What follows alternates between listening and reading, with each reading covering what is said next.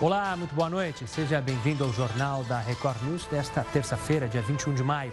Lembrando que além da sua TV, você também pode nos acompanhar ao vivo no seu celular. Pois é, é só baixar o nosso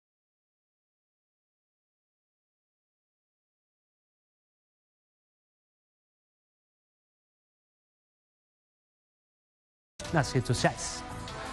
Olha, você viu ontem aqui no Jornal da Record News que nas férias do Faísca, a vice dele, a Marmota, finalmente assumiu o poder. Foram anos e anos suplicando por espaço para trabalhar e não ser apenas uma vice decorativa. Ela, enfim, conseguiu, mas já está arrependida, não aguenta mais os gatunos do PGG. E isso só em um dia. Já o Cabral, depois de anos e anos aproveitando do dinheiro público dos fluminenses, veja só, não consegue trabalhar na cadeia não é aceito em nenhuma das vagas do sistema prisional. Sem trabalho, ele não consegue diminuir a pena. No Rio, a cada três dias de trabalho do preso, ele diminui um dia de pena. E é por isso que a gente pergunta para você: você concorda com a redução da pena do preso que trabalha? Mande sua opinião aqui nas nossas redes sociais. Não esqueça de colocar a hashtag JRNews. Vamos ver agora um destaque do R7.com. A manchete principal hoje lá na nossa home é sobre o Rodrigo Maia. É que o presidente da Câmara cortou relações com o líder do governo, o deputado Vitor Hugo do PSL. Ambos já não nutriam uma amizade e acabaram brigando de vez. O ponto final na relação aconteceu após Vitor Hugo, que é do PSL, publicar uma charge que insinua que o diálogo político seria equivalente a um parlamentar com dinheiro. Veja também agora outras notícias para você saber de fato em que país vive. Governo quer que fabricantes de cigarro devolvam o dinheiro gasto com tratamento de saúde. Caixa dará desconto de até 90% em dívidas de inadimplentes.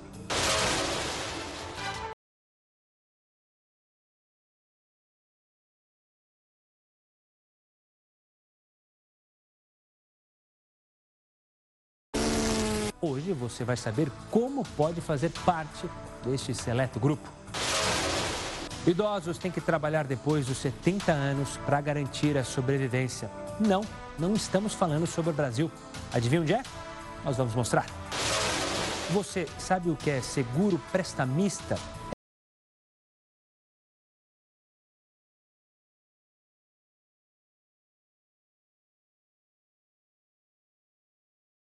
Subir quase 50%. Viagem aérea pode ficar mais cara por causa da quebra da Avianca. O Supremo vai retomar a discussão sobre a chamada judicialização da saúde. 42 mil processos aguardam a decisão. Juntos e Shallow Now. Zé Dirceu e Eduardo Cunha dividem cela em Curitiba. Ah, mon chéri, it is an affair d'amour, is it not? Bombeiros de Brumadinho continuam em Moçambique em atendimento às vítimas do ciclone. O doleiro dos doleiros, Dario Messer, segue desaparecido. Ninguém sabe, ninguém viu. Mas veja só, ele já conseguiu um acordo de colaboração premiada com o Ministério Público no Rio. Ah, mas que vergonha! O Ministério da Agricultura diz sim para o registro de mais 31 agrotóxicos. O total agora é de 169 produtos. Você gosta de tirar selfie? 260 pessoas já morreram nos últimos seis anos de afogamento, queda ou ataques de animais tentando fazer a foto perfeita. Andando e teclando. Nova York quer multar pedestres que atravessam a rua olhando o celular. Você acha que a multa para pedestres que atravessam a rua olhando o celular aqui no Brasil traria mais segurança para as pessoas? Mande sua opinião no Twitter, arroba Gabarbeiro, ou pelo WhatsApp, 11 9421 28782. Brincando de estátua. Preso em Goiânia, tira a tornozeleira e pendura num poste. Chama o Batman.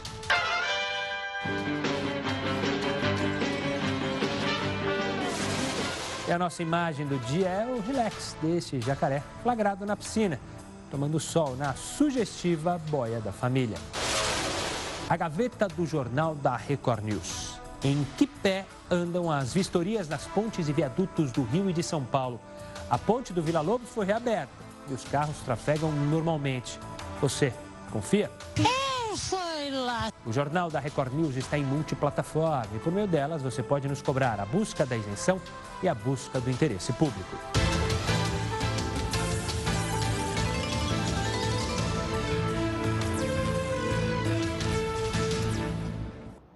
E além do jornal da Record News, você também pode acompanhar todos os dias os principais assuntos discutidos na nossa reunião de pauta aqui do Jornal da Record News. É sempre a partir das 5 horas da tarde pelo Instagram, Twitter e Facebook do Heroto.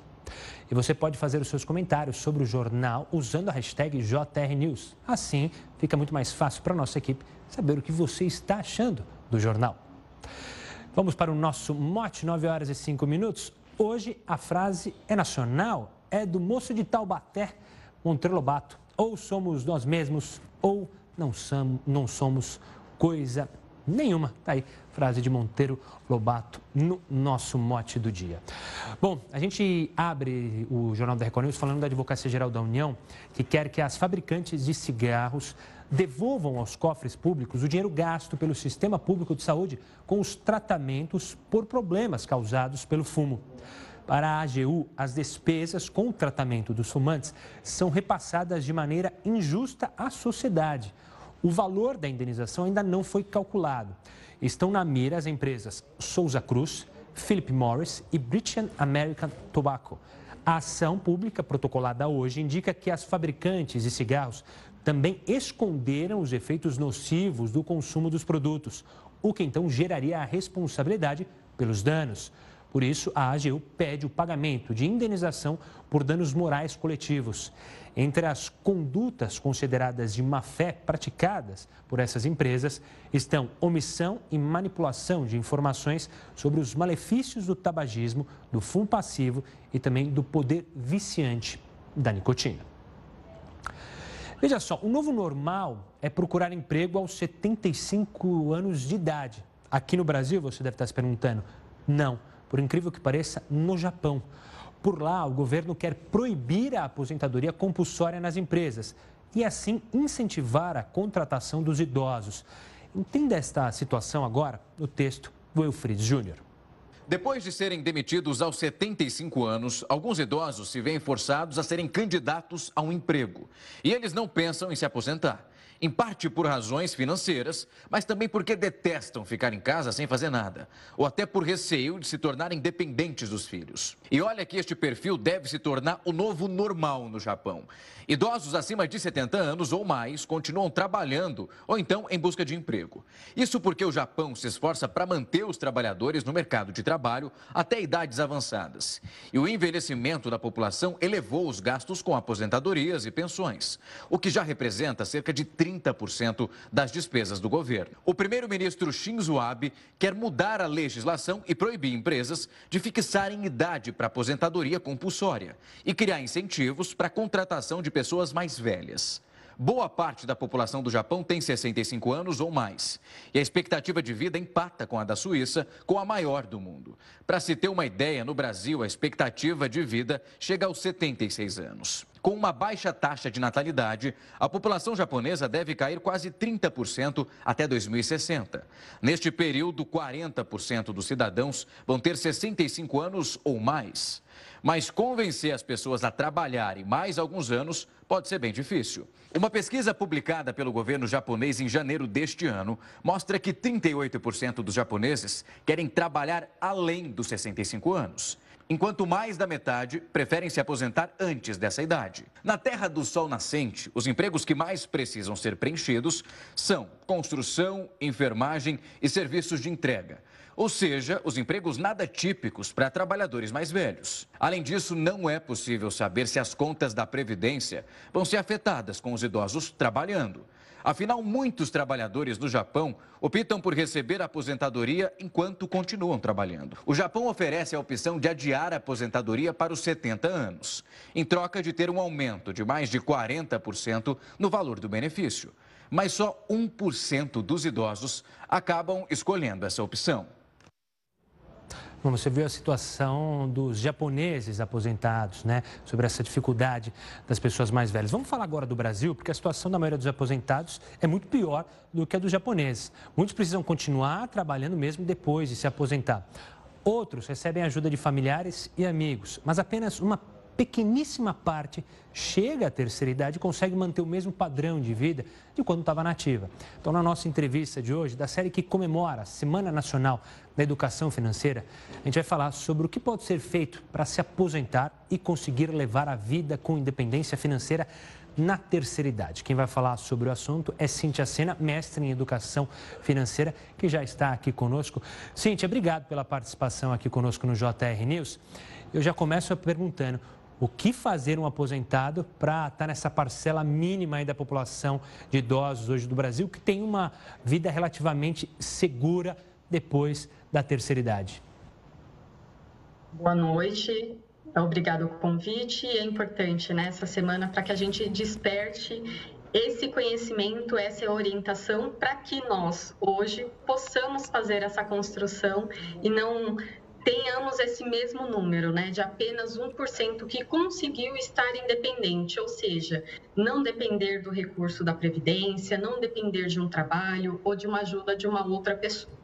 Quando eu me vejo nessa situação, eu tenho que começar a olhar o que, que eu tenho ali da minha realidade, quais são esses meus gastos, quais são esses meus ganhos e o que eu tenho que equilibrar a maioria dessas pessoas, o que aconteceu ao longo da vida, não tiveram orientação, não tiveram educação financeira e não reservaram, não pouparam parte daqueles valores que passaram na sua mão ao longo da vida. Então é importante que esse idoso ele olhe qual que é essa situação atual dele hoje e o que, que ele tem de expectativa em relação aos sonhos dele. A gente precisa despertar isso. Independente se eu já estou aposentado, eu tenho sim muitos sonhos e a família vai ajudar muito nisso para fazer essa identificação e como que ele pode sim, mesmo ainda não sendo parte desse 1%, otimizar, rever para que esses sonhos que ele tem, acredite, muitos aconteçam. Cíntia, você falou da família, eu ia te perguntar isso mais adiante, mas eu vou aproveitar a deixa. Óbvio que tem famílias e famílias, mas infelizmente a gente vê a situação de muitos idosos aqui no Brasil que, além de terem que se preocupar com o seu fim de vida, o restinho de vida, se preocupa com a vida de filhos, netos e muitas vezes é passado para trás pelos próprios filhos que vão lá na poupança que esse idoso tinha. É, então, como lidar com essa situação tão corriqueira aqui no Brasil? Olha, isso parte muito de algo que a gente não tem, que é esse diálogo familiar. Então, a gente precisa fazer essa construção, essa união e, principalmente, é, orientar para que esses nossos filhos, esses nossos netos também tenham seus propósitos e que esse idoso que já contribuiu bastante, já fez até mais do que ele devia, mas que ele possa também ter um momento para ele utilizar esse tempo que ele tem à disposição para outras rotinas e até se ele quiser trabalhar, mas às vezes naquilo que faça sentido para ele, que dê um, um prazer.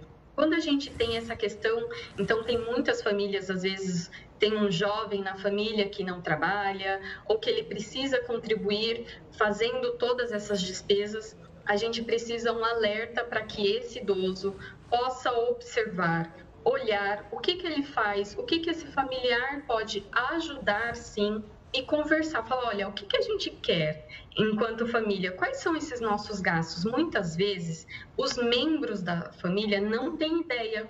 E aí o idoso ele acaba assumindo porque ele foi a forma que ele educou os seus filhos também muitas vezes e ele precisa começar a repassar isso tirar essa responsabilidade e começar a dar autonomia para essas outras pessoas.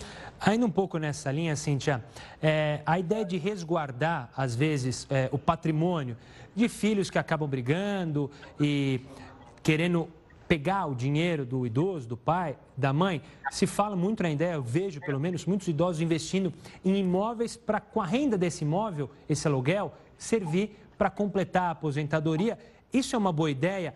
Ter um bem, um imóvel, ajuda na hora de não ser, entre aspas, eu vou usar o termo roubado, mas é, não roubado, mas se, o jovem ali, o filho, tira proveito de uma conta bancária. Então, o imóvel seria uma boa opção? O imóvel é uma estratégia, sim. Então, se a gente vai fazer essa construção, existe essa possibilidade. E existe ainda a possibilidade até para ajudar nessa questão de eu passar esse imóvel para o nome desse filho A, filho B, não importa, só que com uso e fruto desse idoso que ele vai continuar utilizando.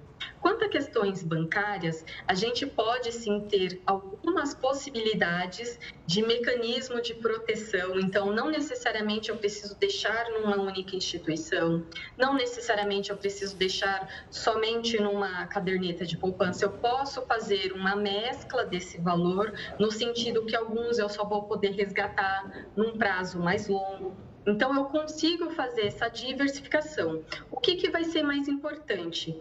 Para esse idoso, que ele saiba qual é esse perfil dele, o que, que ele tem mais familiaridade, o que, que ele vai conhecer, porque às vezes ele até pode entrar nessa questão do imóvel e ver se vai ser alugado, não vai, vai virar mais uma despesa ou vai conseguir fazer uma renda com isso. Então a gente precisa só ter esse cuidado e aí observar qual que é esse perfil de cada um. Então tem pessoas que conseguem sim reservar, guardar e aí o que ela precisa ter contas provavelmente separada para que não fique junto com aquele ganho mensal dela e ela acesse que nem nesse caso, se for, nem todos saibam o que é que ela tem, aonde ela tem.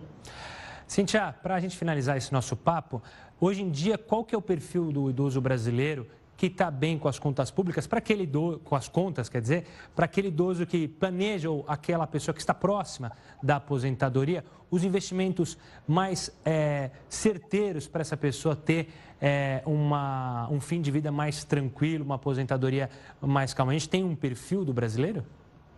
Olha, o perfil que a gente é, seria o ideal que a gente trace é que primeiramente a gente identifica qual que é esse valor que eu preciso ter para a aposentadoria que vai me trazer essa tranquilidade, independente da idade que eu tenha hoje, independente de quanto tempo eu ainda vou viver. Então a gente até pode pensar aí da expectativa, mas é muito possível que a gente viva até mais que 100 anos. Então eu tenho ainda dependendo quase a minha vida inteira e a metade dela ainda para construir e usufruir desse recurso. Então, qual que é o ideal?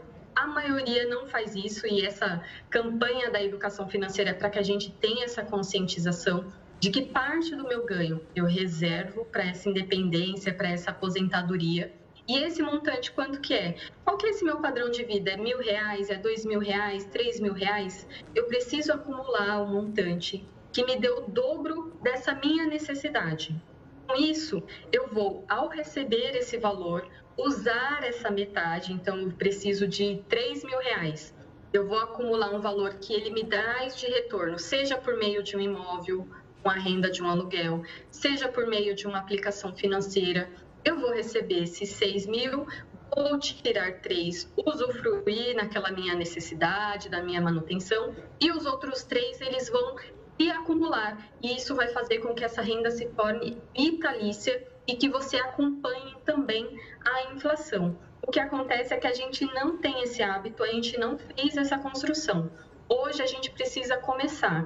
Independente da idade que você esteja, é importante que a gente dê esse primeiro passo, que a gente construa esse hábito de poupar uma parte começa com o que é possível e vai construindo, vai reduzindo alguns gastos, eliminando algum consumo e direcionando para esse ideal. Tá certo, eu conversei com a Cíntia Sena. Cíntia, obrigado pela participação aqui conosco e pelas explicações. A Cíntia, que é mestre em educação financeira. Até uma próxima, Cíntia. Até mais. Lembrando que durante toda essa semana a gente vai falar muito sobre educação financeira. Olha, a ministra Carmen Lúcia arquivou hoje uma investigação sobre movimentações suspeitas de quase 6 milhões de reais atribuídas ao senador Renan Calheiros, isso entre 2002 e 2006. Nesse período, um saque de mais de um milhão de reais teria beneficiado o político. Ele nega. O senador era acusado de prestar informações falsas ao Senado em 2007 ao tentar comprovar que teria recursos para pagar a pensão de uma filha que teve com a jornalista Mônica Veloso. Renan Calheiros foi absolvido pelo caso no ano passado. Desta vez, a procuradora-geral Raquel Dodge pediu o arquivamento porque não conseguiu avançar na investigação. A ministra Carmen Lúcia disse que o pedido pelo arquivamento por parte de Dodge é irrecusável. Desde o início da Operação Lava Jato, sete inquéritos sobre Renan Calheiros foram arquivados no Supremo. Falando em dinheiro, vamos dar uma olhada, uma olhada no nosso impostômetro. Quanto você já pagou de impostos até agora? Está aí na sua tela mais de 983 milhões. A gente vai se aproximando ao primeiro trilhão. Isso só até o dia de hoje, ou seja, dia 21 de maio. Esses dados referentes aí, com toda essa grana, aí dava para comprar mais de 10 mil Porsches. Aplicando essa poupança, já, ia gerar 132 mil reais por minuto. Enfim, é lá no impostômetro que você acompanha. Daqui a pouco a gente volta, são 9 horas e 20 minutos. Volta na sua TV, porque nas redes sociais a gente continua ao vivo.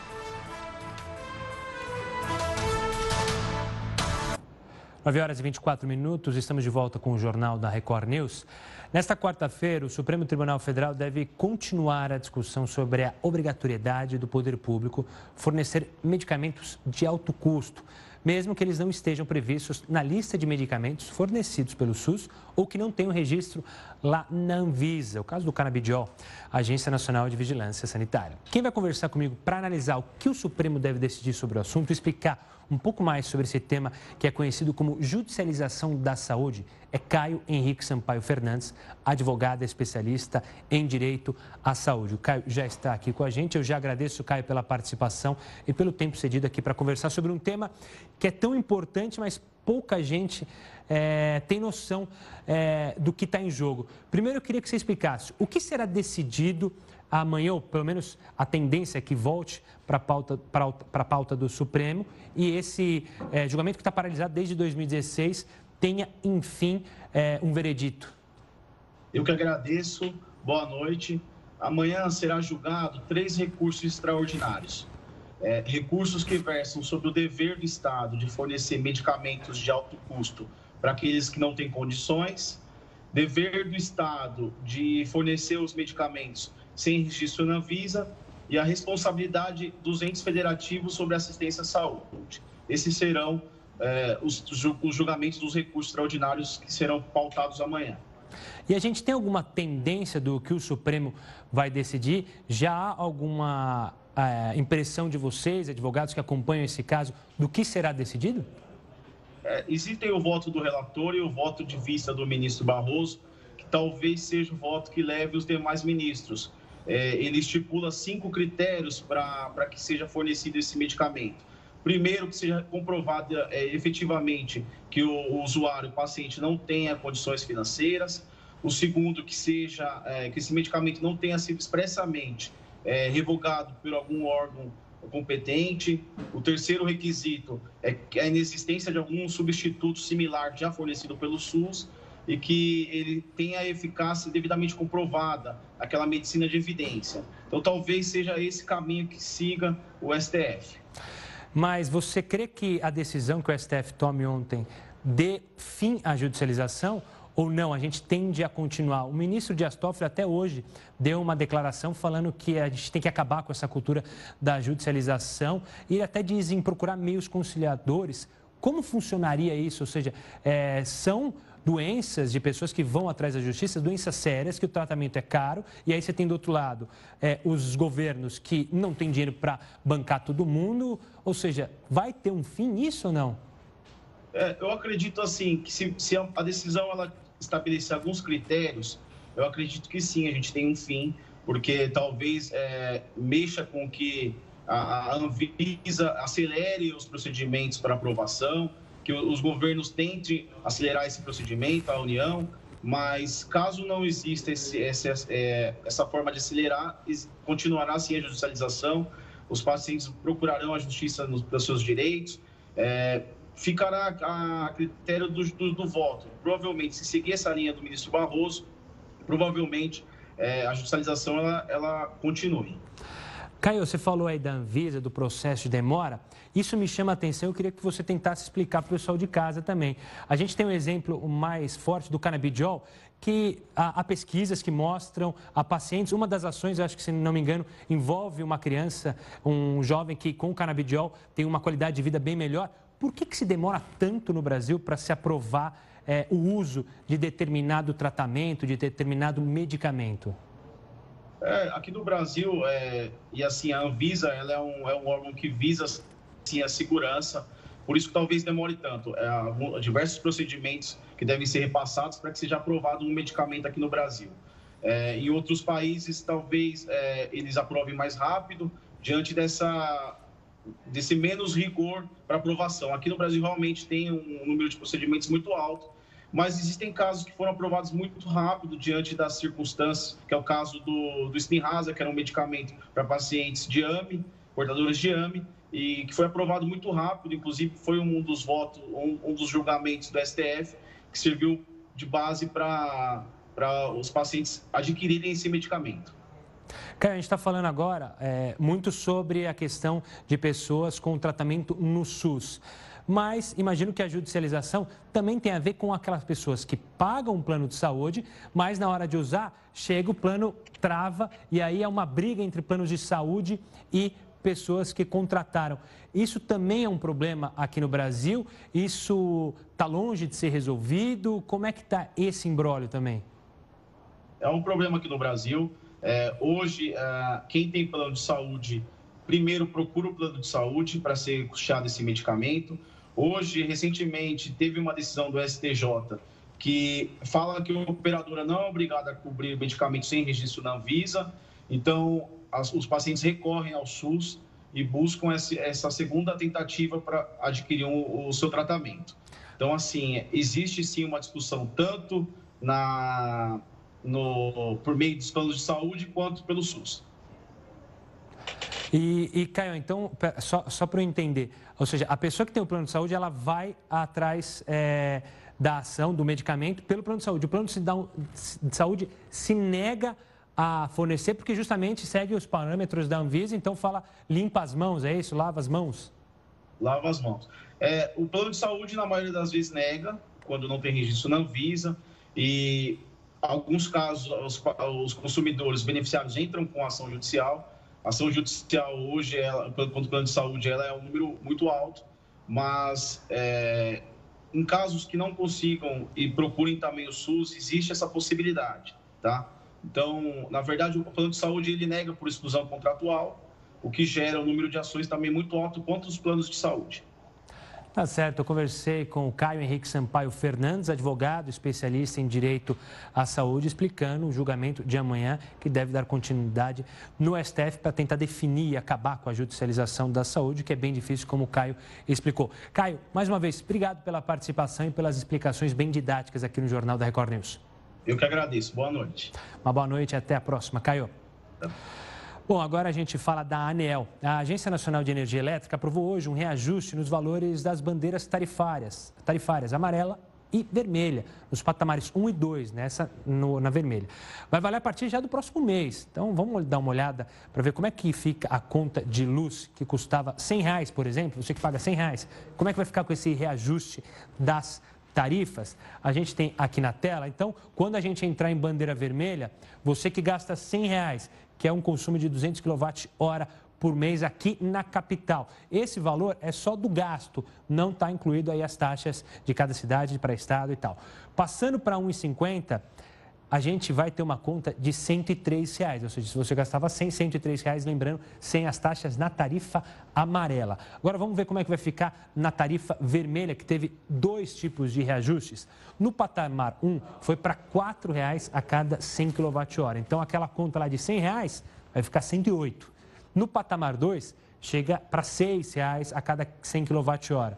E aí a gente chega ao valor de 112 reais, ou seja, 12 reais de diferença para você que gasta, por exemplo, 100 reais. Ou seja, agora a gente está chegando no outono, mais tarde o inverno, aquele pessoal que gosta de enrolar no chuveiro elétrico, prestar atenção para não machucar muito o seu bolso nessas tarifas novas aí que a Anael aprovou. Tá certo?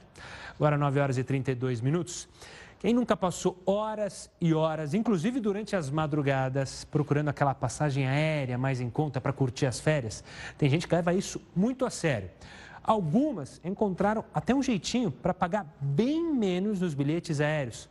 Confira no texto da Jéssica Veloso. O preço das passagens aéreas deixa muita gente de cabelo em pé. Ainda mais aqui no Brasil com a crise da Avianca que vem cancelando centenas de voos. Isso por causa da recuperação judicial da empresa. Mas tem muita gente que encontrou um jeitinho para conseguir passagens aéreas mais baratas. Ao comprar o bilhete, o passageiro faz algumas pesquisas. Até aí, tudo bem. Mas ao identificar que o voo direto do local de partida até o destino está muito caro, essa pessoa busca voos que tenham escala no lugar para onde deseja ir compra a passagem e no dia da viagem desce do avião na escala. Mas será que isso compensa mesmo? Tem gente que afirma que sim. Oh, yeah. Vamos ao exemplo. Uma pessoa que quer de São Paulo a Bogotá, na Colômbia. O voo direto custa 3 mil reais. Já o voo que vai de São Paulo a Miami, com escala em Bogotá, sai por 2 mil reais. O que compensa mais financeiramente? Descer da escala e não terminar a viagem. Essa técnica para burlar o sistema de preços das companhias aéreas tem até nome. É chamada skipping. Eu não entendi o que ele falou. Se você pensa que ela ocorre somente aqui no Brasil, está muito enganado. O truque é comum ao redor do mundo. Só tem um problema: as empresas aéreas já descobriram essa técnica. A alemã Lufthansa entrou com um processo contra um passageiro que praticou o skipping. De acordo com a companhia, a prática é proibida em contrato. Mas é ilegal em todas as empresas? A Agência Nacional de Aviação Civil afirma que a prática não é regulamentada. Já a Infraero diz que não pode impedir um passageiro de descer na escala. Ou seja, ainda não existe uma lei que proíba esse tipo de atitude. No caso das viagens de ônibus, isso ocorre diariamente. Muita gente compra passagem para um certo destino e acaba descendo antes. Mas o fato de não existir uma regra não garante um voo com 100% de sucesso. Existem os riscos. Quem opta por descer na escala pode não despachar as bagagens, já que não é possível resgatá-las na hora de descer do avião. Em voos de ida e volta, a prática não pode ser concretizada. Isso porque na volta não dá para embarcar na escala. Tem também as mudanças de rota por causa de questões climáticas ruins. De acordo com o site que faz esse tipo de busca, as alterações acontecem raramente, em cerca de 2% dos casos. Mas tudo pode acontecer. E se por um lado os passageiros ganham com truques, as companhias aéreas saem prejudicadas. Como os passageiros vão até uma parte do voo, as empresas não podem ocupar o restante do trajeto com outra pessoa. E decolar com assento vazio é deixar de ganhar dinheiro. E elas não gostam nem de imaginar essa hipótese. E aí, vai é, se adaptar e usar esse tipo de tática? O que, você acha? Mas, ó, falando ainda em passagens aéreas, com a possível saída da Avianca aqui do mercado nacional, os passageiros terão menos opções de voo direto. Pois é, pelo menos 18 das principais rotas que eram operadas aí pela companhia devem ser afetadas. De acordo com o um levantamento feito pela Agência Nacional de Aviação Civil, os trechos mais afetados partem de Guarulhos, aqui em São Paulo, e também do aeroporto do Galeão, lá no Rio de Janeiro. O consumidor vai sofrer diretamente isso com aumento no preço da passagem, além de possivelmente ter que trocar um voo direto por um outro com escala e conexão.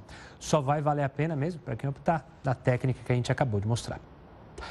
E olha, daqui a pouco você vai ver aqui, você sabe o que é seguro prestamista? Já ouviu falar? O especialista Gilberto Mesquita vai explicar. A gente continua nas redes sociais e na sua TV. A gente volta em mais alguns minutinhos.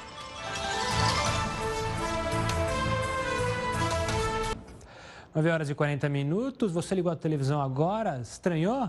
Jornal da Record News, mas cadê o Heroto? Calma, o Heroto está viajando, está curtindo boas férias. Enquanto ele aproveita e descansa para voltar renovado, eu sigo aqui com você no Jornal da Record News. E a gente fala agora do doleiro dos doleiros, Dario Messer. Ele continua foragido, só que a família dele, veja só, fechou acordo de colaboração premiada com o Ministério Público do Rio de Janeiro. A delação focou no patrimônio ilegal acumulado pelo mega doleiro e registrado em nome da família. É, são mais de milhões de reais, também entregaram é, ali recursos deixados pelo pai de Dario Messer em nome do neto Dan. Toda a grana que ele colocou, botou no nome do Dan. Esse dinheiro está espalhado em contas nas Bahamas, nos Estados Unidos e em Mônaco. Como ele nunca declarou a fortuna, o neto Dan vai ser denunciado por evasão. Vamos falar de Brasília agora? Os líderes do Centrão fecharam um acordo com o presidente da Câmara, Rodrigo Maio, para votar ainda nesta semana aquela medida provisória que reorganizou e diminuiu o número de ministérios de 29 para 22. A MP foi envolvida numa guerra política entre governo e parlamentares e corria o risco de caducar se não fosse aprovada. No entanto, é, além dessa medida que agora parece que vai ser aprovada, o governo Bolsonaro criou diversas outras medidas provisórias. E lembrando para você de casa que uma MP é um instrumento com força de lei que tem efeito imediato, logo depois de publicada e assinada ali pelo presidente da República. Mas se ela não for votada pelos deputados e senadores em até 120 dias, e ela pode ser alterada, ela perde a validade. Então, vamos olhar o calendário para ver qual a próxima MP que está prestes a expirar? Já na sua tela, aqui no telão, a gente está no dia 21 de maio, 22 de maio, que, ou seja, que é amanhã, a MP 863. O que, que é essa MP significa? Ela autoriza que companhias aéreas brasileiras tenham capital 100% estrangeiro falta aprovar, mas também é, o pessoal lá do Congresso corre para aprovar isso, porque teoricamente isso ia ajudar o mercado aqui da aviação a baratear os preços. Lembrando, nenhuma companhia estrangeira pode ter capital 100% estrangeiro, tem ali uma limitação. A gente segue com a nossa agenda das medidas provisórias, sempre mostrando aqui para você a que tiver para caducar, tá certo? E olha, agora a gente fala sobre correntistas da Caixa uma chance para os correntistas colocarem a vida financeira em dia, você que é correntista da Caixa. O banco vai fazer um mutirão de recuperação de crédito para tentar resolver dívidas de até 3 milhões de clientes. A expectativa é recuperar até 4 bilhões de reais em créditos encarados como prejuízo. Os descontos serão entre 40% até 90% para que clientes possam quitar as dívidas. A maioria dos débitos é de pessoas físicas. Bom, você que está pensando em não ter dívida, em ter dívida, já ouviu falar em seguro prestamista? Já ouviu falar? E para que, que ele serve? Bom, a gente está aqui com o Gilberto Mesquita, especialista em ciências atuariais e sócio da corretora Pro Capital, para explicar. Olha, eu já vi falar em seguro de vida, Gilberto, em seguro de casa, em seguro de carro. Agora, que tal de seguro é esse? Como ele pode ajudar as pessoas? E obrigado, Gilberto, pela participação aqui no Jornal da Record News. Bom, boa noite, Gustavo. Obrigado pelo convite. Bom, o seguro prestamista ele garante o pagamento de uma dívida. Uh, normalmente ele é contratado em financiamentos imobiliários, né? Uh, é um seguro, é, é, um financiamento que normalmente é de longo prazo uh, e o seguro cobre a dívida em caso de morte ou invalidez. Ou seja, eu vou comprar um imóvel e aí eu tô com medo de acontecer alguma coisa comigo, às vezes vá saber o é, que, que vem pelo futuro na frente. Aí eu pago um, uma parcela ali, um segurinho, para que se acontecer alguma coisa comigo, como você disse nesses casos, é o banco cobrir, é, a seguradora cobrir todas as parcelas, e aí, por exemplo, minha família poder morar tranquilamente na casa, é isso? Exatamente, Gustavo. Ele cobre tanto o caso de morte ou invalidez, e em alguns casos a, a perda de renda, né? o desemprego que está bastante comum no Brasil aí nesse cenário de crise. É, então ele, ele é normalmente embutido na parcela do financiamento, né? então normalmente a instituição financeira já tem embutido esse seguro e ele é cobrado na parcela junto com o financiamento. E você como especialista, vale a pena para todo mundo? Não vale a pena? É, quem que deve ficar atento e pensar em utilizar esse seguro? Vale a pena para todo mundo, Gustavo. É importante tanto do ponto de vista de quem está contratando o financiamento, quanto do ponto de vista da instituição financeira, né? É, se ela tem muita inadimplência, ela acaba repassando esse custo para o financiamento. É, então, de certa forma, todo mundo pagaria aí por essa inadimplência. É, então é importante tanto para a instituição quanto para, para o consumidor, né? para quem está contratando financiamento. Gilberto, quem contrata um financiamento, às vezes sempre fica um financiamento, não, um seguro, sempre fica preocupado com as letrinhas miúdas ali do contrato. É, quais são é, a, a, os riscos, não riscos, mas aonde que a pessoa que for contratar um seguro como esse deve ficar atento para não entrar numa roubada? Olha, Gustavo, é, é sempre melhor contar com a assessoria de um corretor, né, um corretor especializado até porque às vezes as letras não são tão pequenas, mas é, não é tão fácil entender o clausulado das apólices. É, de qualquer forma, ele é um seguro é, combinado aí, tanto com a gente financiador quanto com o cliente e a seguradora.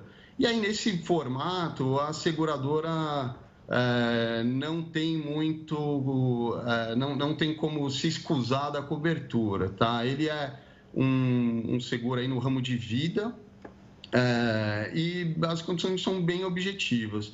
Hoje em dia já está bastante superada essa questão das letrinhas miúdas aí no geral, né? São companhias é, grandes com renome que operam nessa carteira e então eu, eu, eu, diria que o consumidor de modo geral pode ficar tranquilo, mas é sempre importante é, buscar a assessoria de um corretor especializado.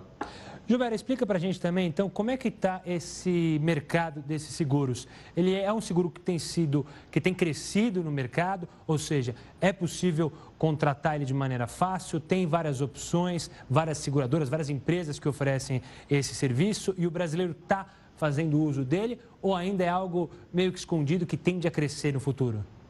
Tá. Gustavo, o seguro ele é, ele é relativamente comum, várias seguradoras operam. É, as seguradoras operam normalmente através das instituições financeiras, né? portanto, o seguro atrelado ao financiamento. É, ele não tem crescido muito ultimamente, porque, como comentei, ele é sempre atrelado a financiamento. E os financiamentos, especialmente o mercado imobiliário, que é muito comprador desse, dessa modalidade de seguro, ele está num momento aí de baixa, né, em razão da, da do momento econômico. É, mas é, o mercado de seguros em geral, ele cresce aí é, em média 5, 6% ao ano, mesmo considerando todas as crises, né? um, um setor que tem é, crescido bastante, aumentado a sua participação no PIB do país. Então, é, é mais um ramo aí que tem um, um horizonte, um, um oceano azul pela frente.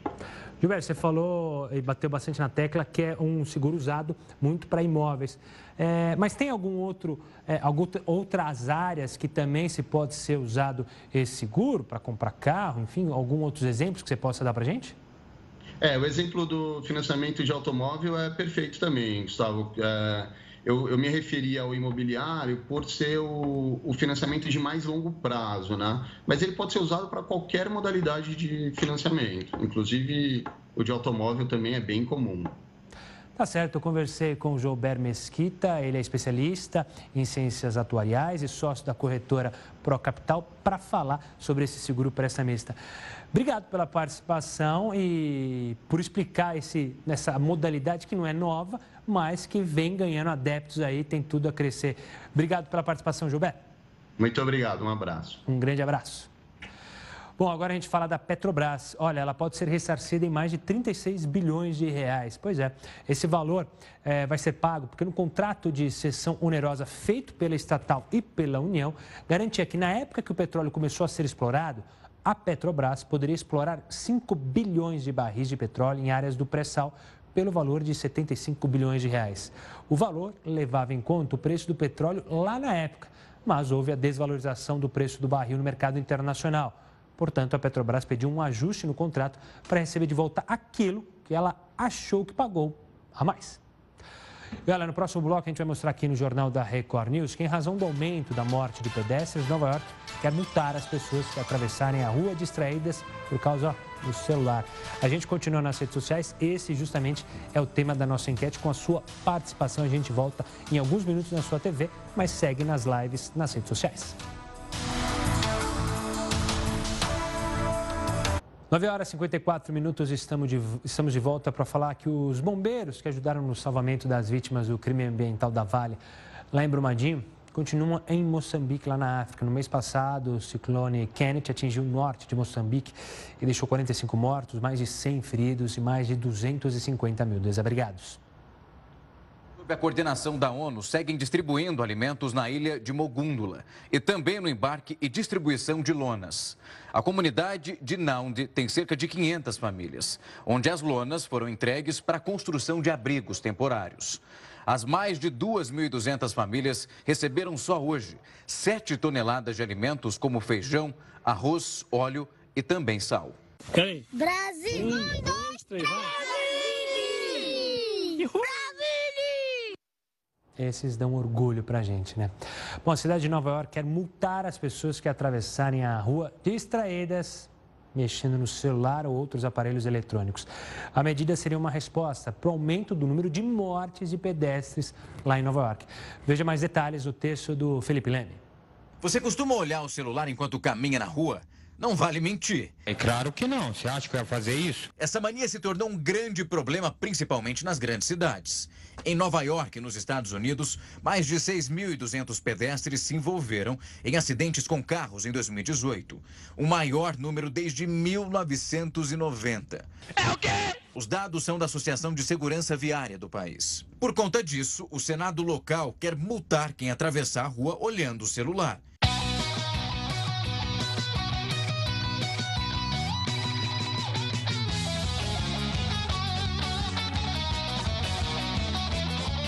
E essa irresponsabilidade sairia cara. Até 200 reais para quem fosse pego pela primeira vez, mas poderia chegar a mil reais no caso de reincidência. Como você é burro? A exceção valeria para os casos em que a pessoa estivesse usando o aparelho para se comunicar com equipes de emergência e policiais. Além de celulares, também fica proibido o uso de tablets, notebooks e videogames portáteis. Em Honolulu, no estado americano do Havaí, os parlamentares aprovaram uma lei parecida, mas o efeito não foi o esperado. De 2017 a 2018, as mortes de pedestres saltaram de 13 para 26, o dobro. Isso porque não há nenhum dado estatístico que comprove a ligação entre o uso de smartphones nas ruas e o número de acidentes, apesar dos especialistas afirmarem que há uma relação. Na cidade de São Paulo, houve 884 mortes no trânsito, isso em 2018, sendo que 42% delas de pedestres. A categoria que concentra o maior número de vítimas. Mas não é só assim que as pessoas têm se arriscado. Cerca de 260 pessoas já morreram tentando tirar selfies como estas.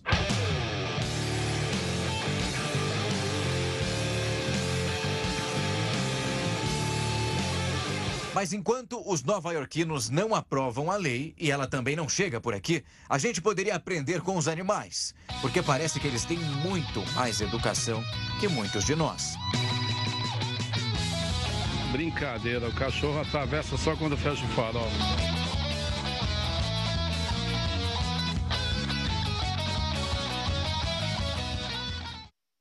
É, esses bichinhos sempre ensinando a gente. Bom, o Jornal da Record News vai ficando por aqui, mas se você quiser, pode continuar com a gente na live que acontece no Facebook, Instagram e no Twitter do Heroto Barbeiro. E olha, o ex-ministro José Dirceu, antes da gente fechar, e o ex-presidente da Câmara, Eduardo Cunha, veja só, voltam a dividir a mesma cela em Curitiba. E esse é o nosso encerramento. Uma homenagem aos novos coleguinhas? Tô na delegacia e o polícia disse que seu caso não tem solução.